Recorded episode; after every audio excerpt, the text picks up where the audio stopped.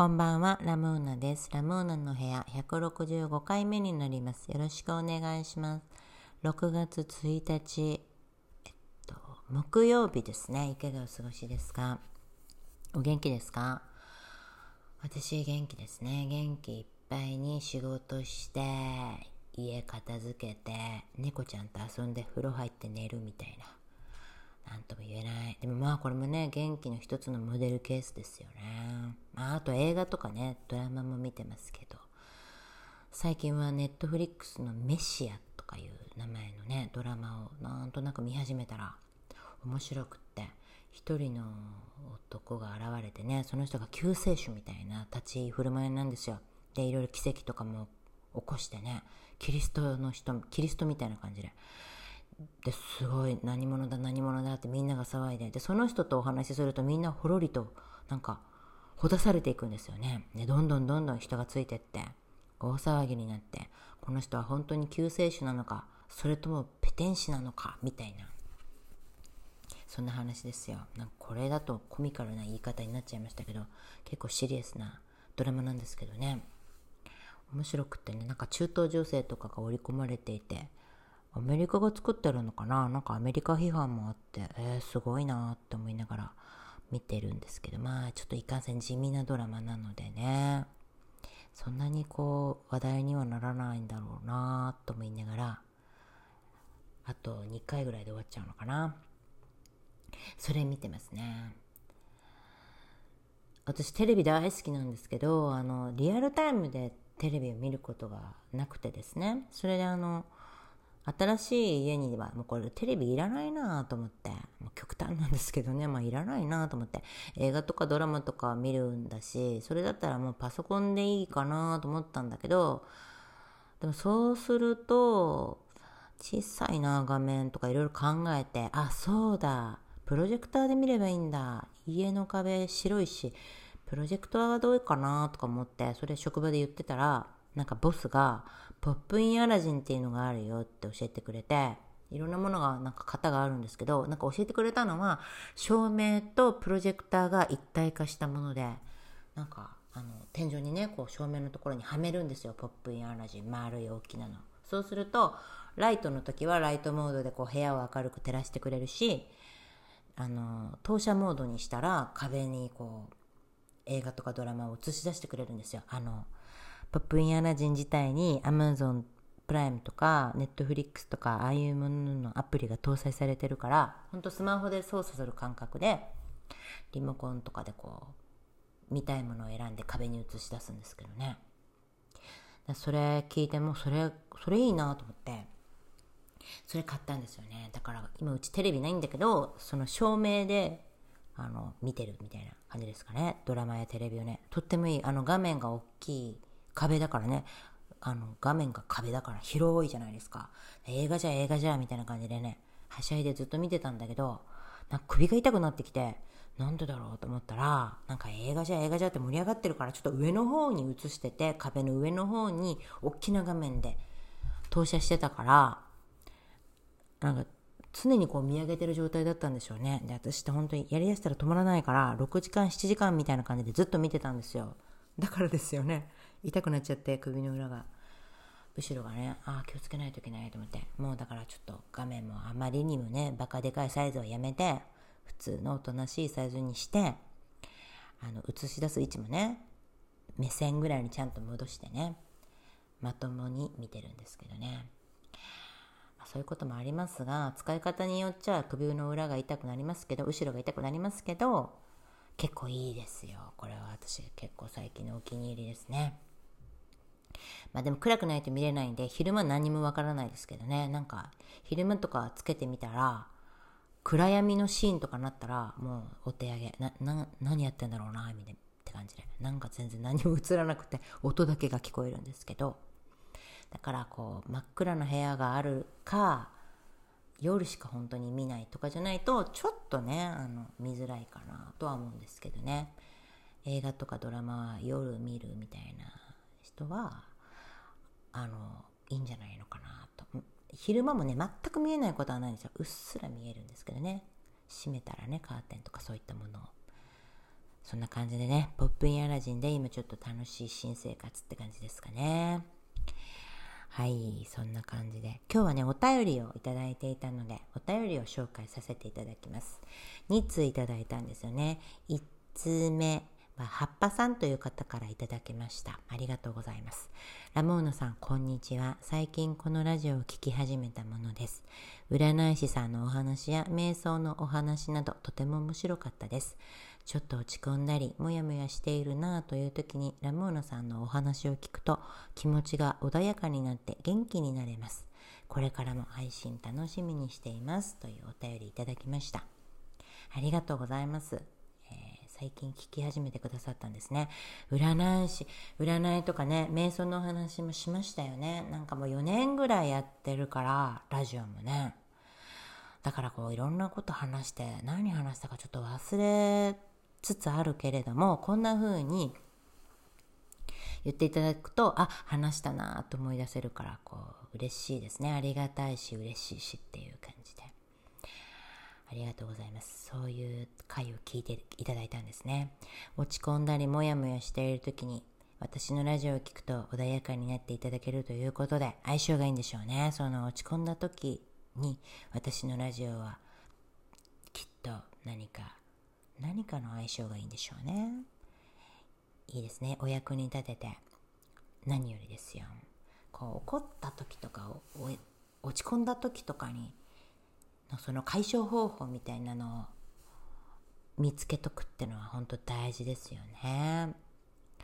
私もね、大体怒った時とかはまあ、私怒りっぽいんでね、葉っぱさんはね、怒ったりなんて書いてないんですけど、私怒りっぽい人間なんでね、怒った時のね、対処方法がね、まあ、寝るっていうのが一番なんですけど、そうそう眠くないじゃないですか。そういう時はね、あの最近見つけた方法はノートに書くっていうことをね身につけたんですよ。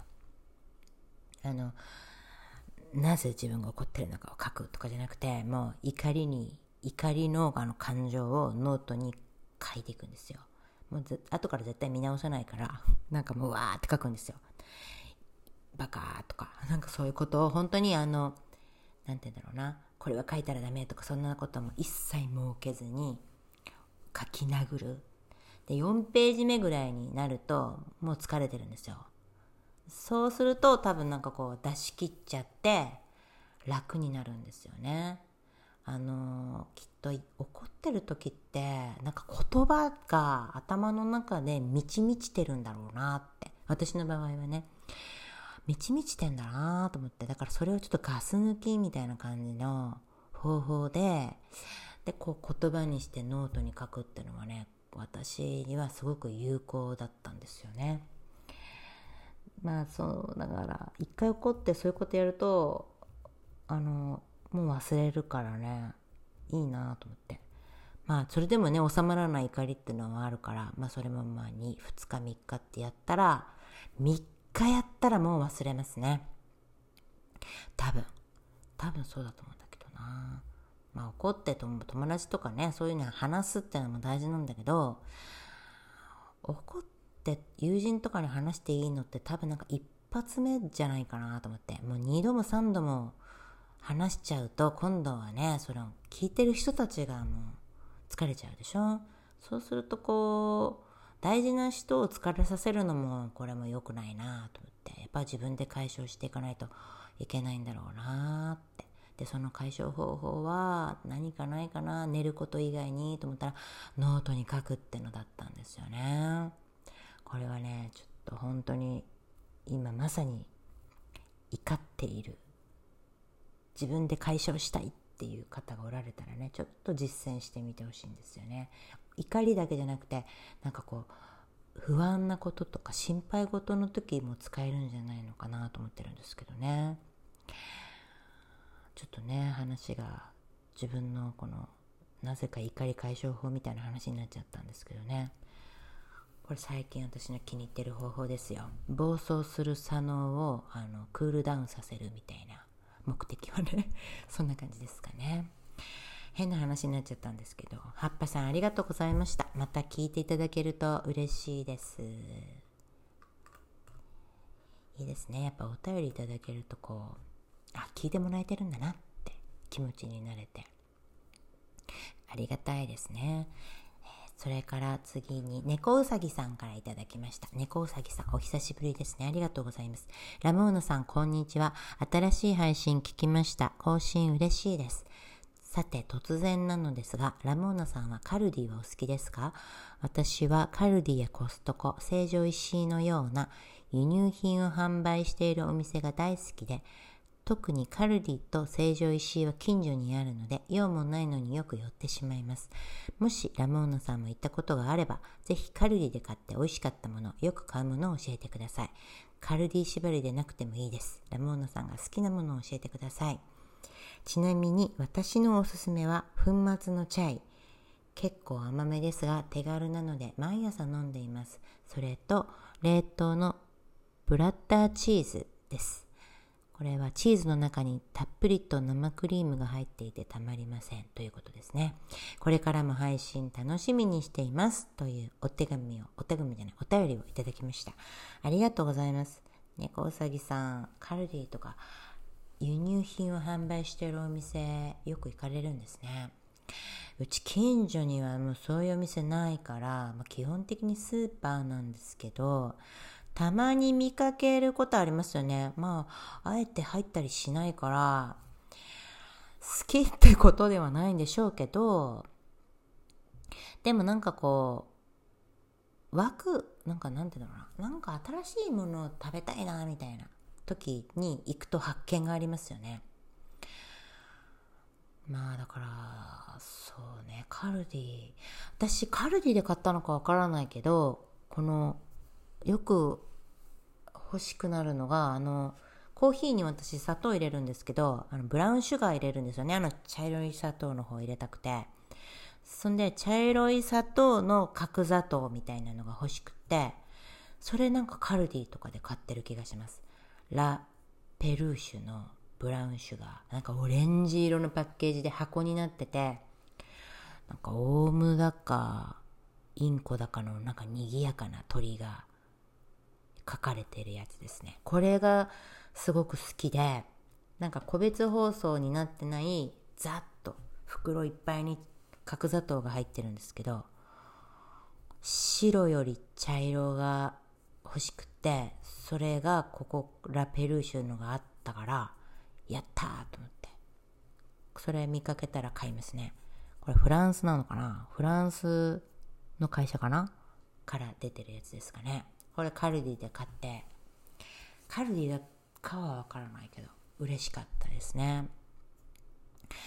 あと欲しいもの、好きなものっていうのは、まあ、特にない。ディーンデルーカもそうなるのかな？輸入品になるんですかね？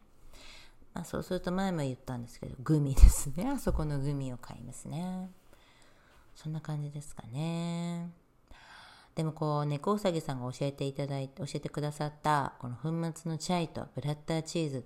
どっちも私買わないものだからね、普段。ちょっと今度見かけたら買ってみますね。いいもの教えていただきました。粉末のチャイってでも確かインドに行った時に、友達が教えてくれて、すごい買ってて美味しいですよね。同じものではないと思いますけど、粉末のチャイってなんか便利でしたよね。なんかミルクも一緒になって入ってたような気がする。粉末になって。すごい飲みやすくて、一時期狂ったように飲んでた。あ、なんか思い出しました。美味しいですよね。あ、私も飲みたくなってきたので、今度、お店に行ったら買ってみようと思います。ありがとうございます。チーズなんかほんとも1年に1回、自分ではほとんど買ったりしないから、それも買ってみようと思います。ありがとうございました。えー、猫うさぎさん、葉っぱさん、お便り本当にありがとうございました。じゃあ今日はこの辺で終わりますね。えー、今日もここまで聞いてくださって本当にありがとうございました。それではまた来ますね。さようなら。